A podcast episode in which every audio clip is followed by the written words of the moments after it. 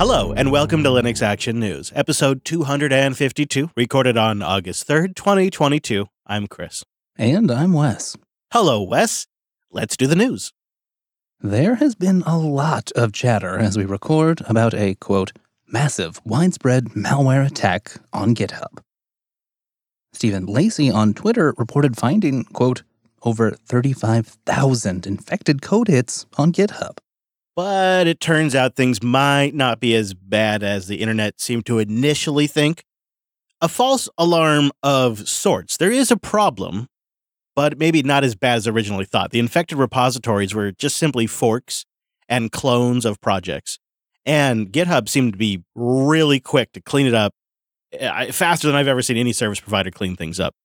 Yeah, they definitely deserve some props on this one. I saw the reporting tweet floating around last night, but by the time I saw it and tried to click a few links, I was already getting 404s. We're not entirely sure of the motivation of these malware actors, but this attack vector seems like it might be trying to target users who type in related code snippets into their favorite search engine and then happen to land on these malicious random GitHub repositories as discovered by Stephen Lacey when accidentally browsing through one of these infected fake clones himself. The attacker amended the most recent commit and modified it with malicious code. It's possible they plan to then inject that code into the original forked project, but that's just an educated guess based on what the researchers have found. This kind of confusion is possible by amending or committing changes in just the right manner letting attackers impersonate another GitHub user and make it look like the commit came from them, at least in an attacker controlled repository. Behind the scenes, this is done by locally changing certain environment variables to obtain the username and email address of the user the attacker would like to impersonate, and then push those phony commits up to their repo. Yeah, actually, a similar trick was used back in January to make it appear as though Linus Torvalds was claiming to be Satoshi Nakamoto the creator of Bitcoin. but the researchers who dug into this say this is actually kind of becoming more and more of a problem. They end their report with the following quote, We are seeing more and more large scale attacks on the open source ecosystem. Those attacks can easily fool an unsuspecting developer.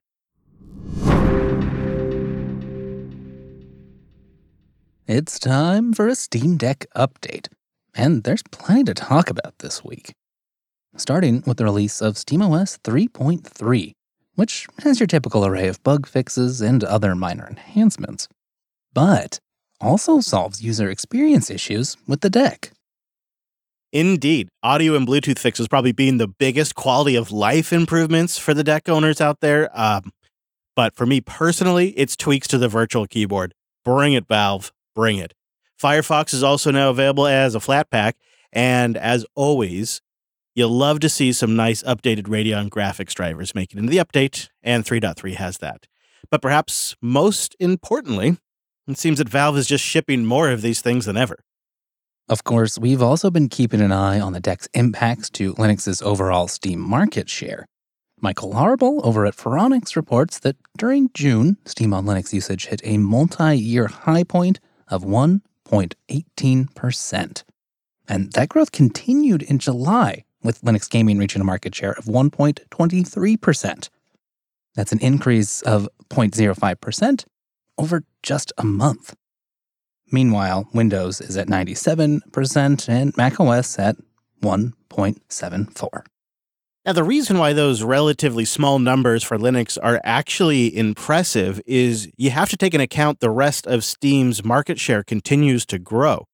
So that Linux growth is in despite of the Windows growth but also the speed at which we are seeing that number tick up is increasing, and it seems in no small part thanks to the deck. And the software side of things, that's coming together to meet that new demand. DXVK 1.10.3 has been released, which is part of the latest version of Proton, which, of course, powers Steam Play, letting you play those shiny Windows games under our beloved Linux. I think the most notable thing, though, with the updates to DXVK for us at least in our opinion, is the implementation of shared fences, which is required for getting videos to work within the Halo Infinite Windows game, which is very popular right now. But Halo isn't the only game that's going to benefit from the updates. It is getting all of the attention in the headlines right now because it's like the big title. But DXVK 1.103 also fixes a regression that caused rendering issues in all Direct 3D11 games, such as uh, Wes's beloved Ninja Blade and Need for Speed 3. you can find my review of the Steam Deck in episode 467 of Linux Unplugged. Yeah, we got them links in the notes.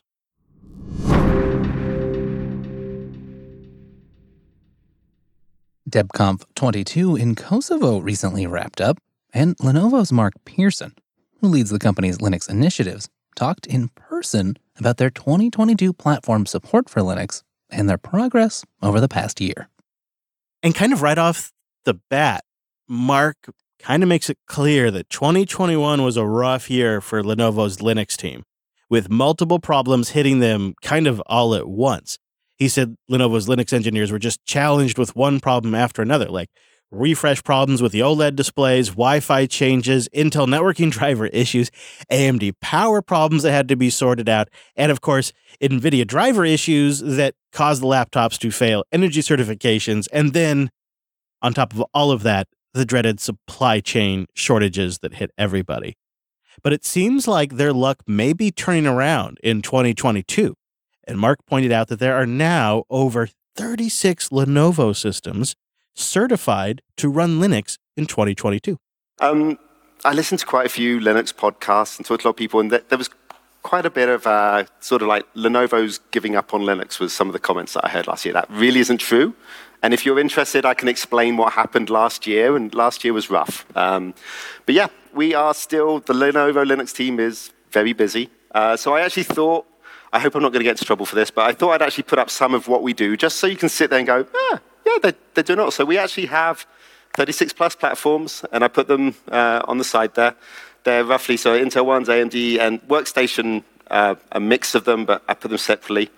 Not in the list is we also have ThinkCentre platforms.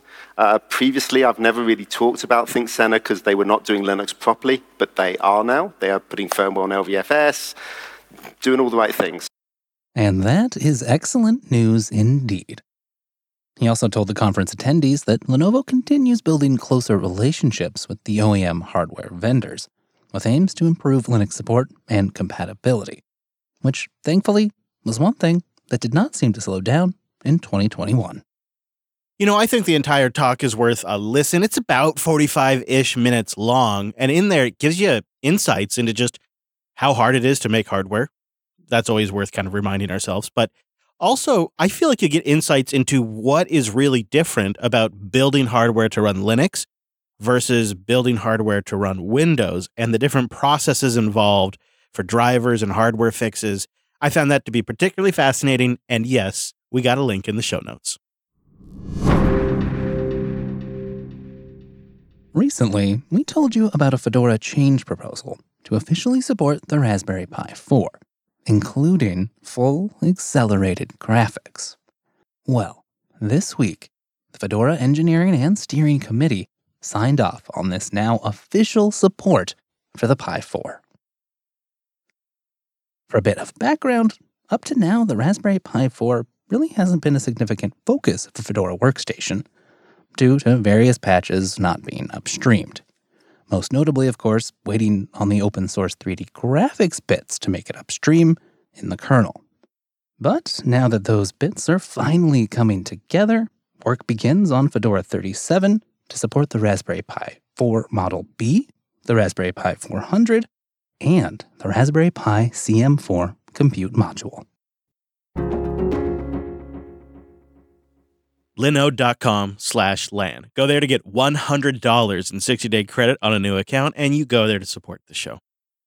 Linode is fast, reliable cloud hosting with the best support in the business. Real humans all day, every day that can help you.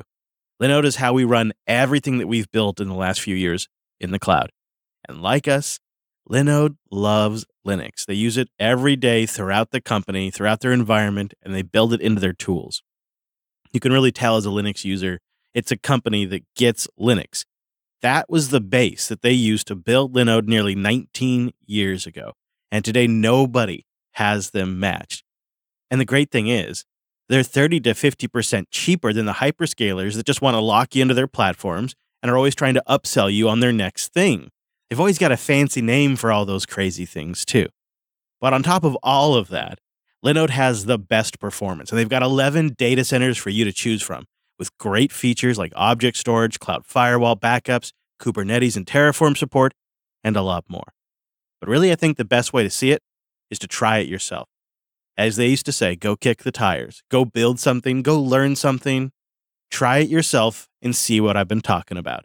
So go to linode.com slash LAN, get that $100 for 60 days on a new account, and really try it.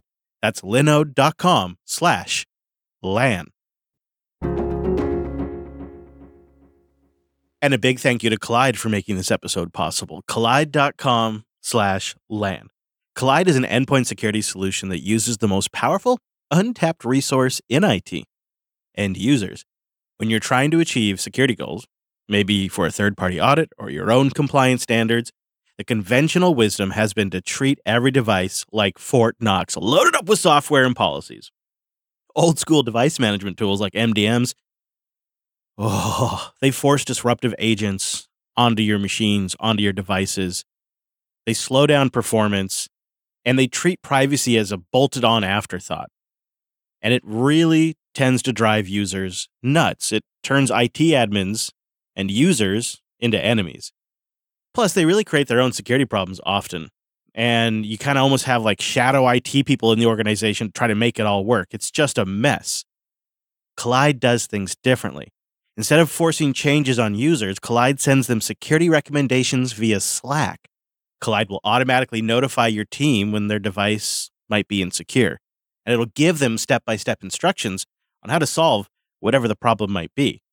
And by reaching out to employees via friendly Slack DM and then educating them about the company policies, well, Kolide can help you build a culture where everyone is contributing to security because everyone understands how and why to do it. They get the reasons for the policies.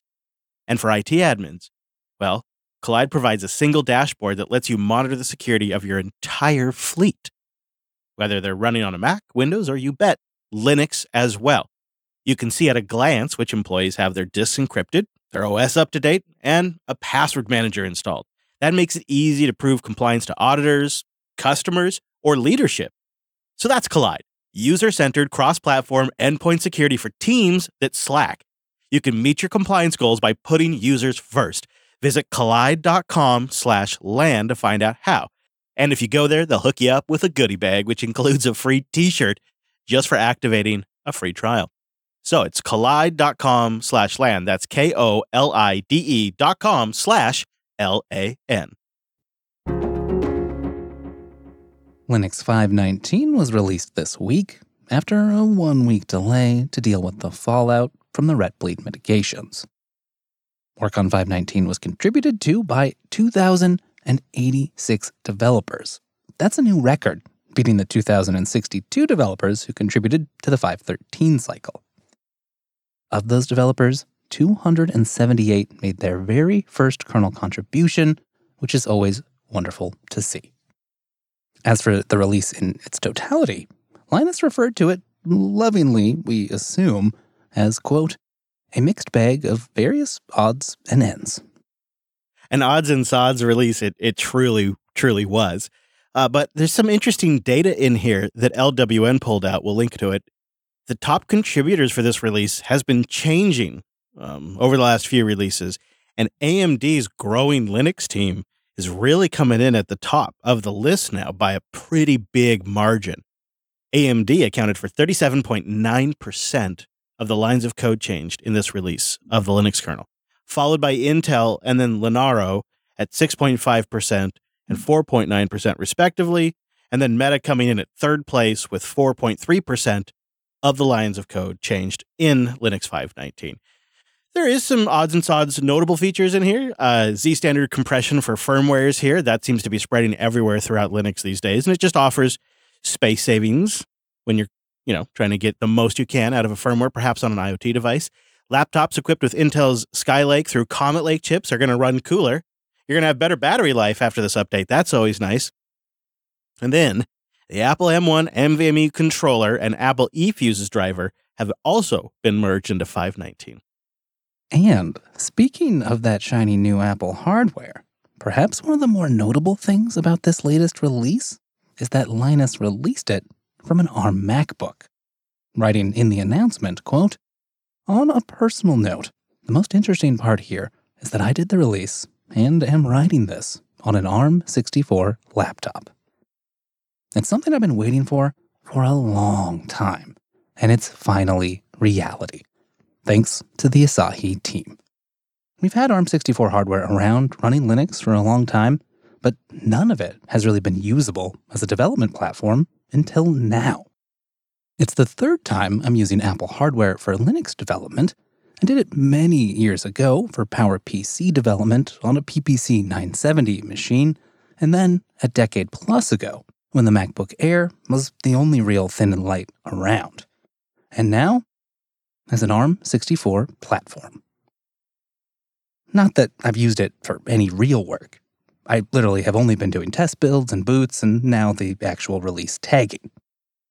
But I'm trying to make sure the next time I travel, I can travel with this as a laptop and finally dogfooding the ARM64 side too and the ARM64 Linux community celebrated around the world with that news. And the Asahi project on Twitter confirmed that Linus is using an M2 MacBook Air running the ARM64 build of Fedora. Linus, of course, uses his own kernel builds with the Asahi branch merged in. If you're curious how he did that, the Asahi Linux documentation actually has a list of guides for most likely your favorite distro. We'll have a link to that in the notes. But I should probably make it clear it's still not Daily Driver.